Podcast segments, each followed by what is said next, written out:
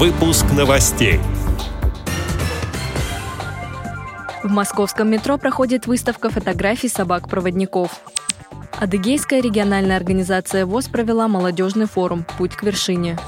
Предприятия ВОЗ Свердловской области развивают сотрудничество с белорусскими компаниями.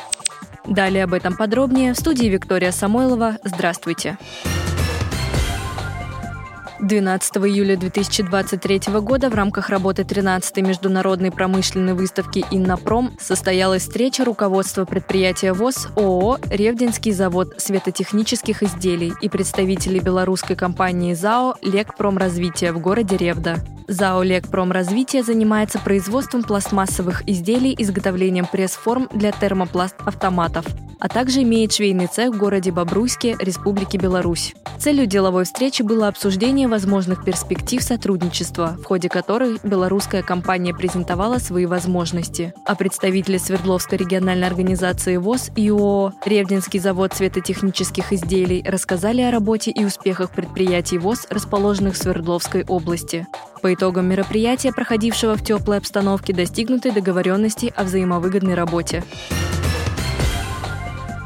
В рамках работы с молодыми инвалидами по зрению Адыгейская региональная организация ВОЗ совместно с Адыгейской республиканской специальной библиотекой для слепых провели молодежный форум «Путь к вершине», где собрали представителей молодежи со всей республики. После торжественного открытия состоялся тренинг на тему «Мобильный помощник», спикером которого выступила сотрудница Адыгейской республиканской специальной библиотеки для слепых. Она представила доклад о современных информационных технологиях, которые сделают жизнь незрячих лучше. Также в рамках работы молодежного форума был проведен квест «Мир на ощупь», при прохождении которого молодые люди с ограниченными возможностями здоровья окунулись в психологические и ситуационные игры. Квест проходил на семи станциях. Первая станция – мобильный помощник. Для прохождения этого этапа команда должна была продемонстрировать навыки владения программой для незрячих на мобильных устройствах. Вторым этапом стала станция в мире ароматов. Здесь участникам предлагалось определить ряд знакомых всем ароматов – розы, мяты, корицы и других – Третья станция «Белая трость», где каждому участнику предоставлялась возможность самостоятельно пройти небольшой лабиринт, используя белую трость. Окружающий мир стал четвертым этапом квеста. На этот раз участники должны были определить изображения на рельефно-графических картинках. Номинал денежных купюр и монет участники определяли тактильно на станции «Финансист». Музыкальная шкатулка стала шестым этапом, где предлагалось узнать музыкальный инструмент по его звучанию. Заключительным седьмым этапом стала станция движения к цели». Задача – пройти группой определенный маршрут и попасть в заданную точку, используя реакцию и умение передвигаться в пространстве без визуального контроля. Как отметили организаторы форума, подобные мероприятия повышают уровень культуры поведения, развивают оригинальность мышления и навыки, необходимые для социализации инвалидов по зрению.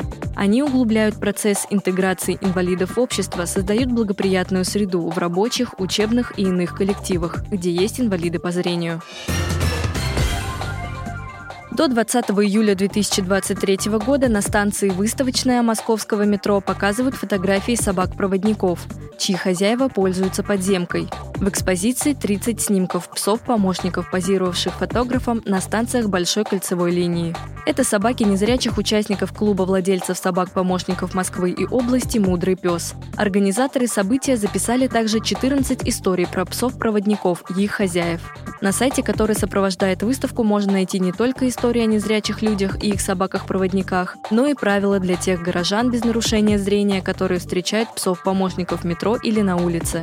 Так, людям без нарушения зрения рекомендуют не прикасаться к собакам-проводникам без разрешения хозяев, не кормить псов, не отвлекать от работы. Собака-проводник помогает хозяину быть более мобильным, отдыхает и работает вместе с ним. Сообщается на информационном портале «Особый взгляд». Отдел новостей «Радио ВОЗ» приглашает к сотрудничеству региональной организации. Наш адрес – новости собакарадиовоз.ру. Всего доброго и до встречи!